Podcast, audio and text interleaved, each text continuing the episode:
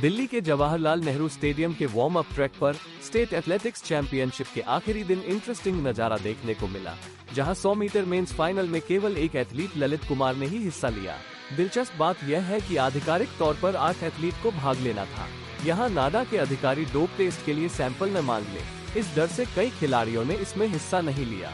एक दर्शक ने रेस से पहले एक रेसर का वीडियो शूट किया। इसको लेकर ललित ने कहा, मैं रेस में क्यों भाग नहीं लूँगा?